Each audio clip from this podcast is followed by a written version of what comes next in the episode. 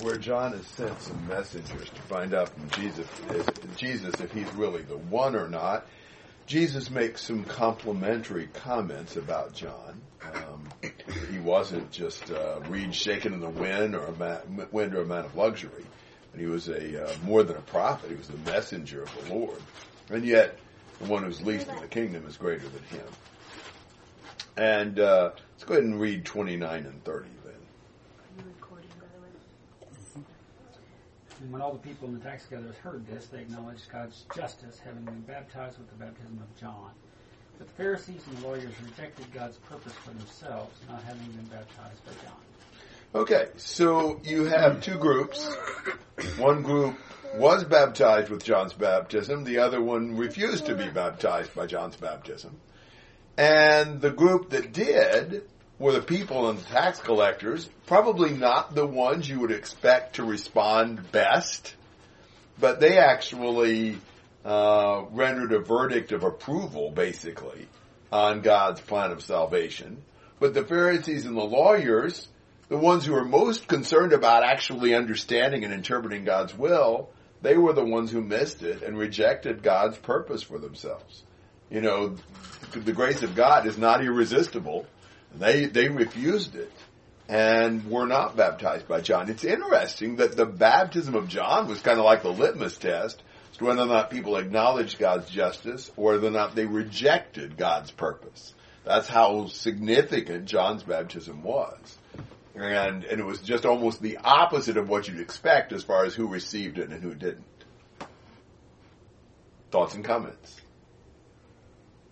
What made the Pharisees reject John. Like we see more details about why they rejected Jesus and everything, but like they were rejecting even as far back as John. Yeah, you know, John wasn't very nice to some of them. You know, he'd tell them, uh, "You brood of vipers, who warned you to flee from the wrath to come," and things like that. So he would be very outspoken in exposing their sins. I expect that didn't, you know, win him many uh, friends among them.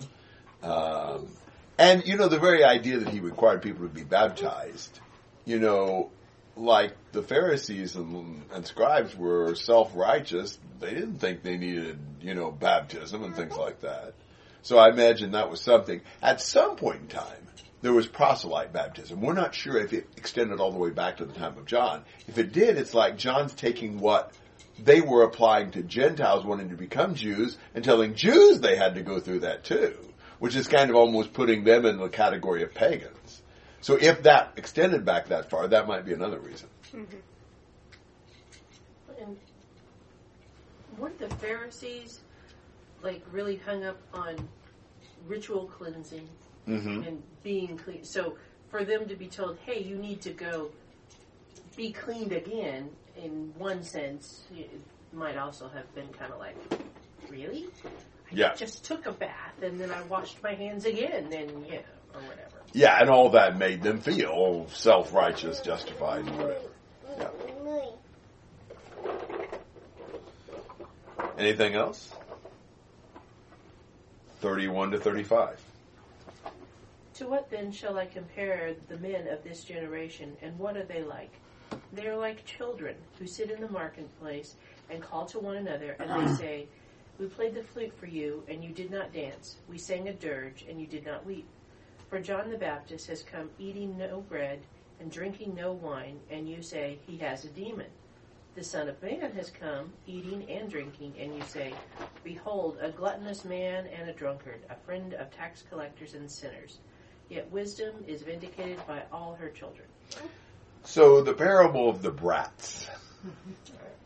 And uh, he talks about this generation is like these children and what were these children like? Brats. Brats. because? Can't please them. Yeah. And if you stop and think about the comparison, there's a lot of points of comparison between these kids and this generation. For one thing, they were demanding. You know, one group wants to choose what they're going to play, control the game, and the other refuses to join in any game that gets chosen. You know, they won't get, they won't play the game unless they can make the rules, unless they decide what they're going to play. And that's kind of the way they were with God's messengers. They wanted God's messengers to suit them. fit their demands. And John, he was, you know, too non-social, and Jesus was too social.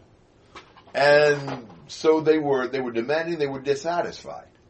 It's like nothing God ever did suited them. They were always criticizing and sulking. They wanted their own way and they'd act ugly if they didn't get it. And, I mean, think about it. If you reject John, cause, well, you know, like, he's just, he won't socialize. You reject Jesus, you reject Jesus because he socializes. What does that tell you? You can't please him. You can't please them, and why not? They're inconsistent. They're inconsistent, but they're consistent in one thing. They reject anything God sends them. And why would they do that? Is it really because John's so not social and Jesus is so social? Is that the real problem? It's probably the message. That's what I'm guessing. You have to change. You can't be the way you are. Yes, that's what I think. They didn't like the messenger's message. They tried to cover it up by by saying they just didn't like the, you know, style of the messenger. You know, I, that that's what it looks to me like. They, they refuse to be re- persuaded no matter what the evidence is. You know, they reject John because of the way he is, and they reject Jesus because he's not that way.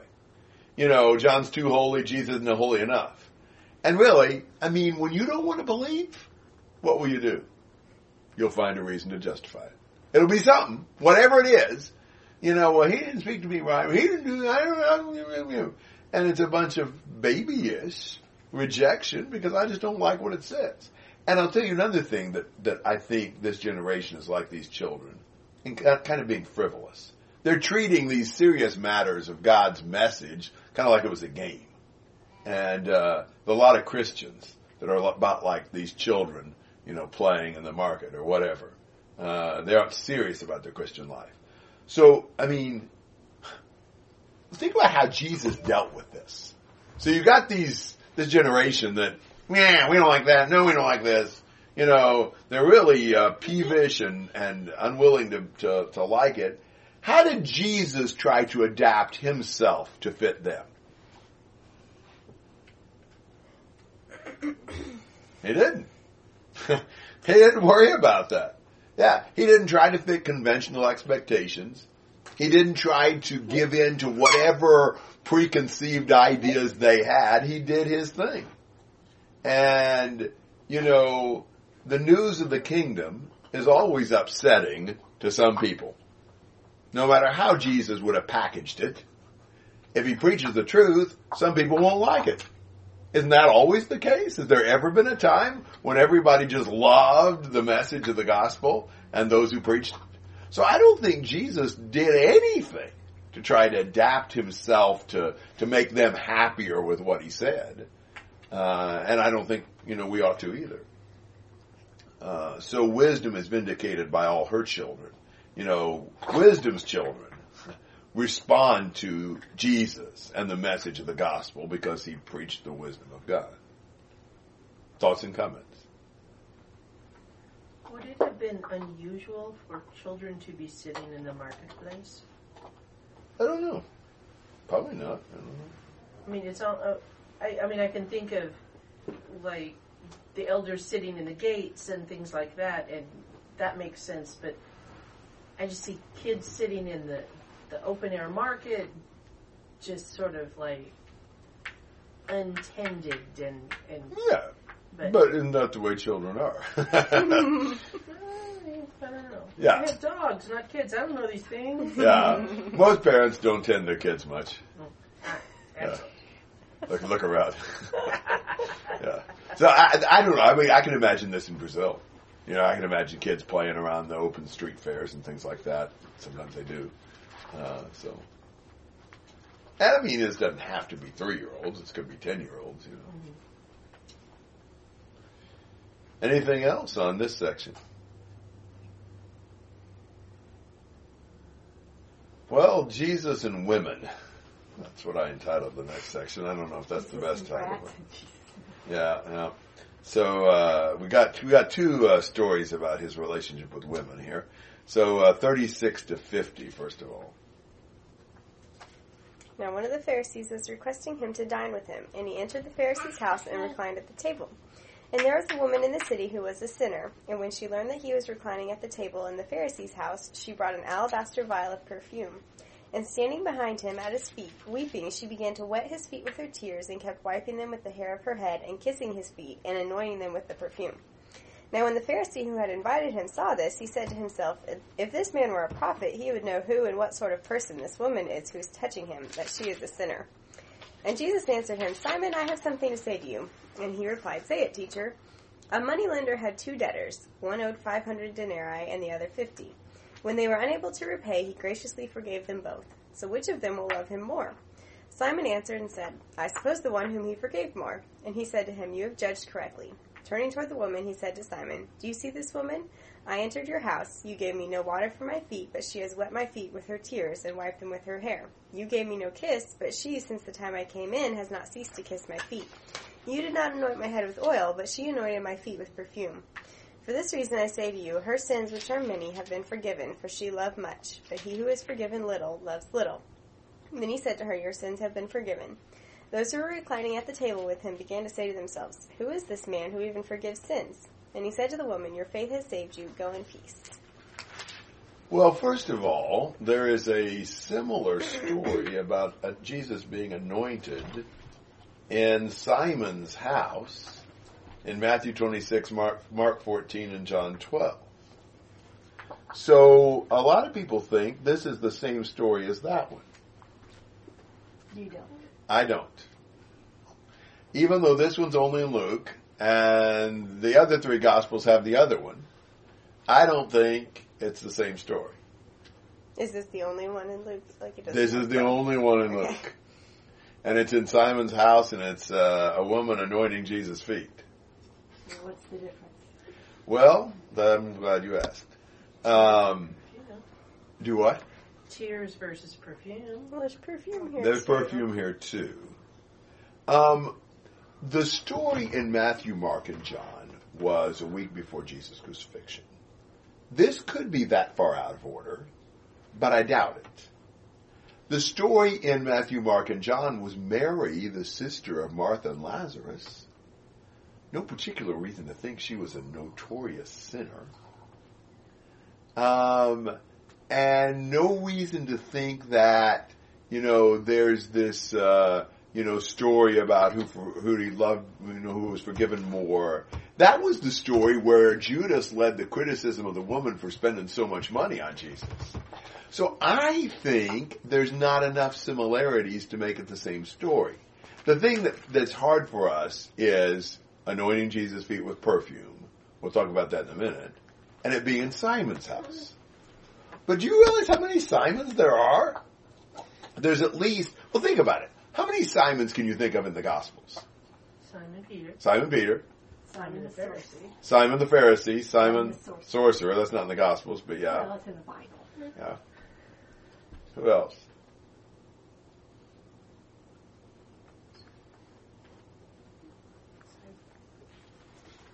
How about Simon of Cyrene. Simon of Cyrene that carried Jesus' cross? About Simon the Zealot, the other apostle that was named Simon? And there's some more right offhand. I'm not thinking of them, but Simeon the same as Simon? no, I don't think so. Well, actually, Simon Peter was called Simeon in Second Peter one, so maybe Simeon. in the Old Testament. Yeah. Uh, I think there are nine Simons in the New Testament. There's over 20 in Josephus. Simon was one of their most popular names because Simon had been a big intertestamental hero in the Maccabean period. I mean, think about us. I go to a camp. Well, right now I'm planning this mini camp for next weekend. And there's probably going to be maybe maybe 50 people. I I got to put the last name on every Logan that's coming. You know, it's like good grief. It's all Loganized. And uh, I've had camps. I remember the Alabama camp where we had like 100 people. This has been several years ago. There were seven boys named Will or William. And every camp I go to, there's going to be a plethora of Caleb's. You know, and we just we do that. And so I, the fact that Simon's same, Simon's same name, and you'd almost guess it'd be Simon's name. You know, And uh, as far as anointing the feet, remember the deal. It, it really seems weird when Jesus is at the table and some woman's anointing his feet because we imagine her getting down underneath the table, you know, at his feet. That would be a little weird. But you remember that's not how they did things. They they laid out on like low couches, kind of resting their hand head on their hand, so their feet were behind them. The first part of their body you'd come to was their feet. And uh, you remember in the some of you some of you watched the Passion of the Christ. Anybody watch that? There's a joke made in there about him making a table. You know, stupid joke really, but but you know they didn't have those kind of tables back then. You know, and and chairs that like we do. So uh, they kind of pick up on that and play with that. Um, so Jesus is at Simon the Pharisee's house dining. One more thing. It says that the other Simon was a leper. Yes. And this guy doesn't strike me as a guy who would come to Jesus for healing from leprosy or Good something point. like that. Good point. I hadn't thought about it that way, but you're right. Yeah, you're right. So there was a Simeon in the New Testament with John the Baptist. Oh yeah, that's true. temple? I hadn't thought about that. You're right. that's what I was thinking of. Okay, thank you. I hadn't wasn't Mary thinking along Magdalene's that anointing him would be, wouldn't that be more of a response to him? But it's not casting the Mary demons out? Magdalene. Yeah, that's what everybody says, but it's really not provable that this is even Mary Magdalene. Okay. But anyhow, Are you point. saying this one is Mary Magdalene? No, no, the other one. The other one is Ma- Mary the Mary, the sister of Martha and Lazarus. Okay.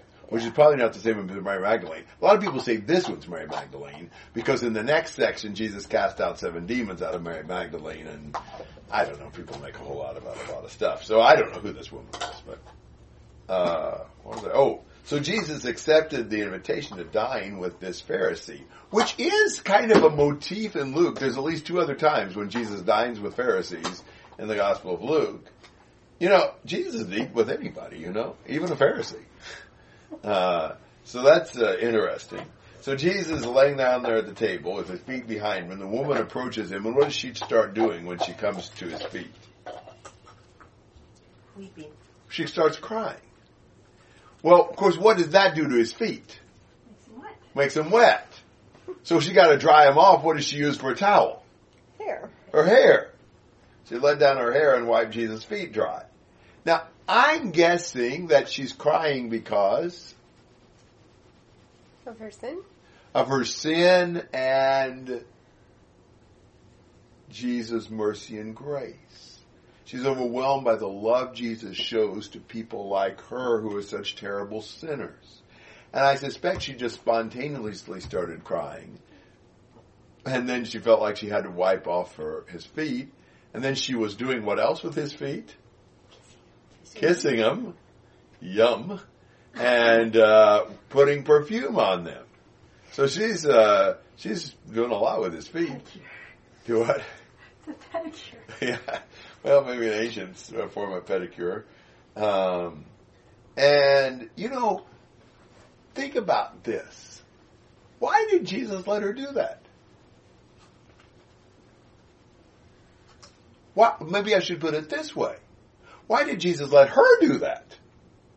Because she was, She was a sinner. She was a notorious sinner, apparently. yeah. I mean, do you want to get involved with people like this?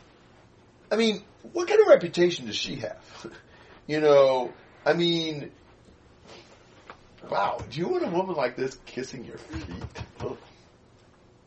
You know, I think we would have just felt like, ooh, no, get away from me, woman. I'm not, I don't, I don't let people like you touch me. I don't, I don't want anything to do with you. Jesus wanted something to do with the lowest and most despicable form of humanity. And he reached out to them and he loved them, which is really amazing. I think about who Jesus was. And he was perfectly comfortable with this notoriously sinful woman kissing his feet and, and reaching out to her and blessing her, in fact. Well, Simon, what's he thinking as he's seeing this uh, scene unfold in his house?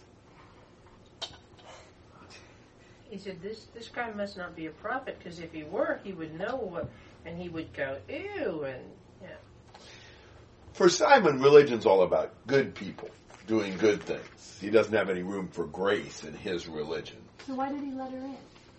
Well, I'm assuming it's not like you open the door to let people in. It's kind of like open, open to the Your house? yeah,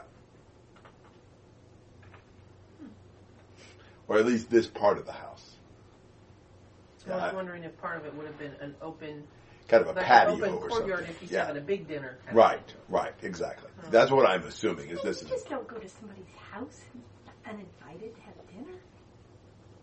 well, she didn't go to have dinner. Yeah, but even you don't show up even without that. Wouldn't that be odd? I'm sure It was. it's just a cultural difference too. though. well, that seemed. odd. I mean, I don't know that it was too normal. Because be of the time when he went in a house, it was packed full of people. That's true. So He, he did have a he did draw a crowd. That's a good so point. she would have gone in you with the that. crowd. I'll grant you that. Yeah. That I can go for. Not that she's coming uninvited like that. Well, I, I mean, I don't assume that Simon invited her. You know, maybe she's with a crowd, but I doubt that Simon would have invited the likes of her into his house. And he knows about her. And, uh, you know, so, you know, clearly Jesus doesn't know who she is. He must not be a prophet. Of course, ironically, Jesus is because he not only knew about this woman, he also reads Simon's mind. and, uh, you know, if Jesus wouldn't have contact with sinners, what would he have been doing accepting the invitation to have supper with Simon? That doesn't seem to register with Simon. You know, oh, he must not be a prophet or he wouldn't let a sinner do something like this with him. Would he eat at the home of a sinner? See, he doesn't see himself that way. And uh, so Jesus tells a little Nathan-like parable about two, a guy who, a moneylender who had two people who owed uh, him money. One of them owed him a lot and one of them owed him a little. One of them, you know, although I read this anymore, this might not be a good illustration. One of them owed him their mortgage and the other one their car loan. But for some people, the car loan may be more than the mortgage. uh, but one of them owed him like two years' wages and one of them owed him like two months' wages. And he forgave both of them. Now, which one would love him more? One who owed him more. Yeah, the one who got more forgiven. You know, the one who who had the greater impact in their life. And Simon says, well, I suppose the one whom he forgave more. Jesus said, yep, you got that one right. And then he says, did you see this woman, Simon? You know, I entered your house. You gave me no water for my feet, but she's wet them with her tears and wiped them with her hair. You gave me no kiss, but she's been kissing me since the time she came in. You didn't anoint my head. She's anointed my feet. You know, the woman who crashed the party has been more of a host to Jesus than Simon was.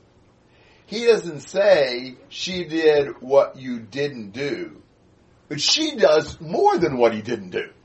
She goes beyond. You know, this Simon was a rather rude host. And, you know, this woman not only does the typical courtesies, but goes way beyond that. She loved much. But why did she love so much? She's been forgiven so much. She realized the immense, the enormous value of the forgiveness she was given. She treasured this grace. It was overwhelming to her. She appreciated it so much. We need to love God more. Obviously, that's the first commandment. What's it going to take for us to love God more?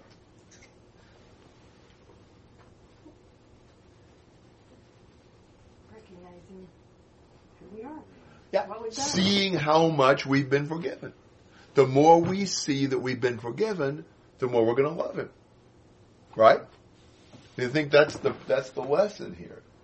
Um, and the self-righteous person, the self-sufficient person, won't love God very much. But the person who sees how bad their sin is, and it's really not. It's like, well, everybody's sin is a totally unpayable debt. Not everybody sees it that way. You know, so it's really how you see your sin, how you see how bad you are, and how overwhelming God's grace is. That's what will help us love Him more. That's what we need to get out of this. Thoughts and comments? She hadn't been forgiven yet. Well, I think she knew she would be, or that Jesus was forgiving Jesus, and that he did love her. I think she's moved by the forgiveness that she is in the process of receiving. He says, Your sins have been forgiven, but he doesn't say, I'm forgiving your sins right now. You know, your sins have been forgiven. He's reassuring her of that. I think she understood that, but he's, he's giving that further, you know, reassurance to her of that. It's kind of interesting if if Jesus was being literal that Simon or his servant had not even washed his feet.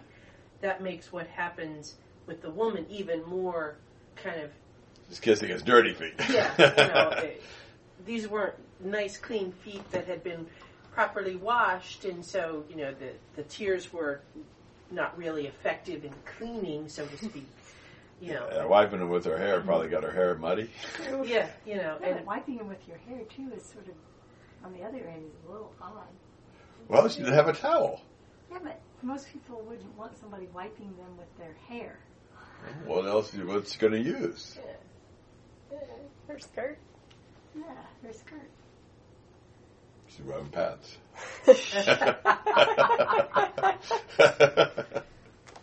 It's just a little odd. yes, I mean, it was striking, but it, I think it was very heartfelt. I think I suspect she was embarrassed when she started kissing Jesus or started crying and wetting Jesus' feet, and it started turning a little muddy. Oh, She know got a yeah, and so she, you know, there's her hair, you know. try you do, you know you can try this. You know how does how does uh, hair do on drying uh, wet feet? The next time Calvin takes a bath, I'll try to Yeah. with my hair. I bet I bet hair would absorb some water. I don't know. Timothy's probably wouldn't absorb a whole lot. you know, some of you women might. I was going it'd have to be fairly long, but it would have been at that time. Right, probably. May very well have been quite long. Well, anything else about this unusual woman story? Whenever I think about passages like this that talk about, you know, your response to how much you've been forgiven, I usually think of it, or feel like you're supposed to think of it in terms of all the things you did wrong before you came to Christ. But it's even more powerful to me when I think about how I am still not good, and I mean, I still need it just as much now, and I don't know, that We means will- a lot more. Absolutely. Yeah. Yeah. If we think, oh, I was bad back then, but now I've been perfect. Yeah. Well, he had to forgive me a lot then, but I've been I've been really earning some brownie points now. But when we understand our, how far short we fall even now, Right. and God is still merciful and gracious, it ought to really make us love Him more. I mean, wow, it's just amazing. He has no reason why he has to do this. He just chooses to really care about us.